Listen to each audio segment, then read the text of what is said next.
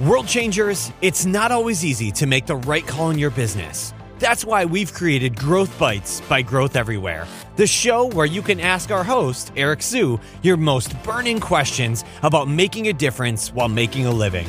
Here's Eric Siu.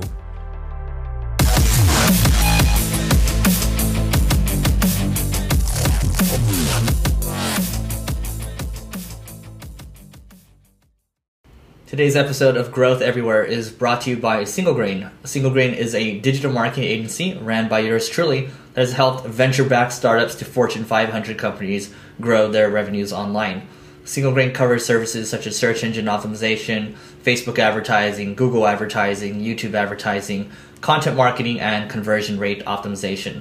To learn more about Single Grain, go to www.singlegrain.com slash grow to learn about eight marketing campaigns that we've used in the past to help uh, clients grow, including the one that helped generate over 1500% return on investment.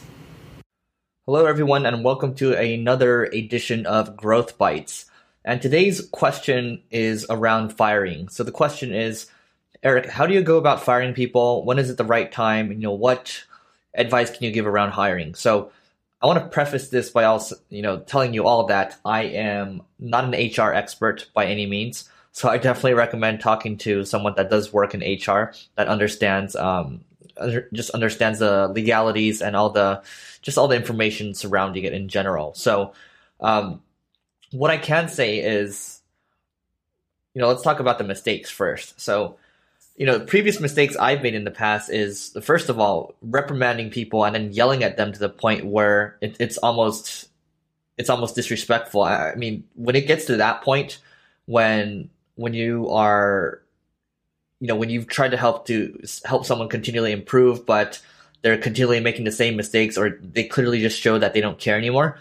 It's time to let them go instead of give them, you know, repeated chances to get better. But you know they, they clearly just aren't respecting that. Um, you don't want to go out of your way to you know yell at them and disrespect them because that that you know it, it, it never needs to get to that point. And when i think about my my past jobs where i've worked for someone else i've never been yelled at in the past. Um, and it, it's just you know it, it's really disrespectful ultimately and it, and it severs any it just severs the relationship. There's i don't see it coming back at all. Um, every time I've, I've done that in the past i've always regretted it. Um, it's never the relationship, the dynamics just weren't the same anymore um, after that. So it, it's not a good look in general. You want to avoid that.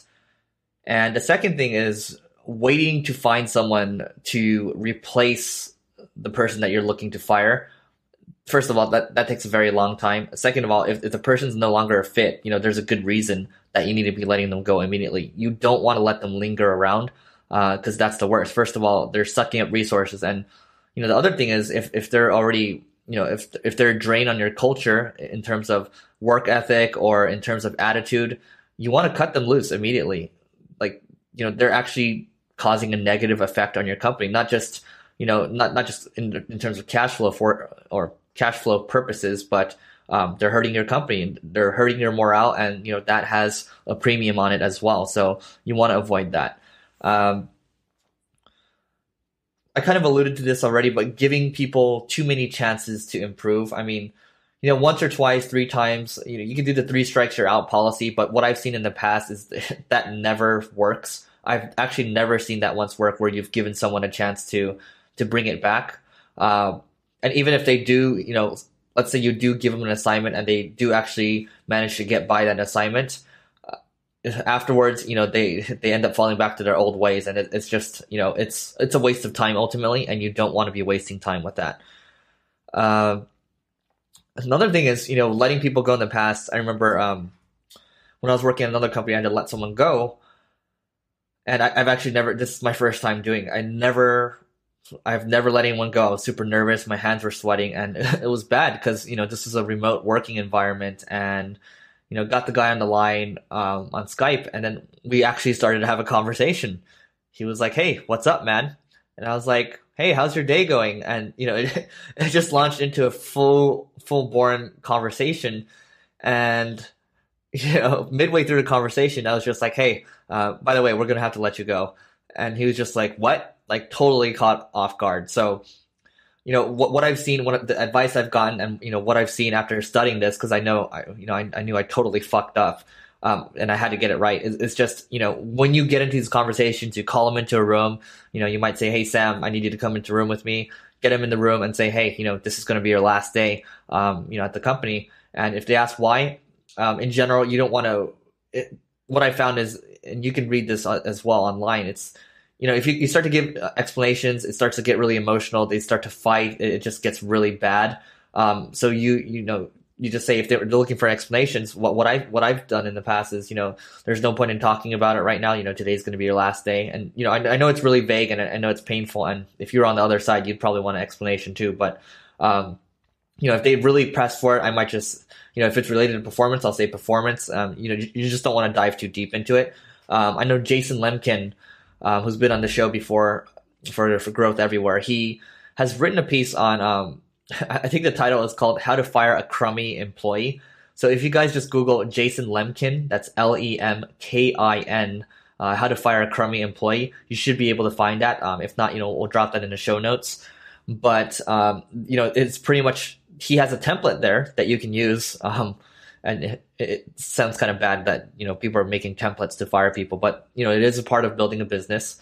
Um, you know he does have a disclaimer in there that he's not an HR person, so just keep that in mind. Uh, but you know that's you know I use a variation of that, and you know it has proven to to work. Um, it's very direct. You know you say, hey, you know today's going to be your last day. Please pack up your stuff.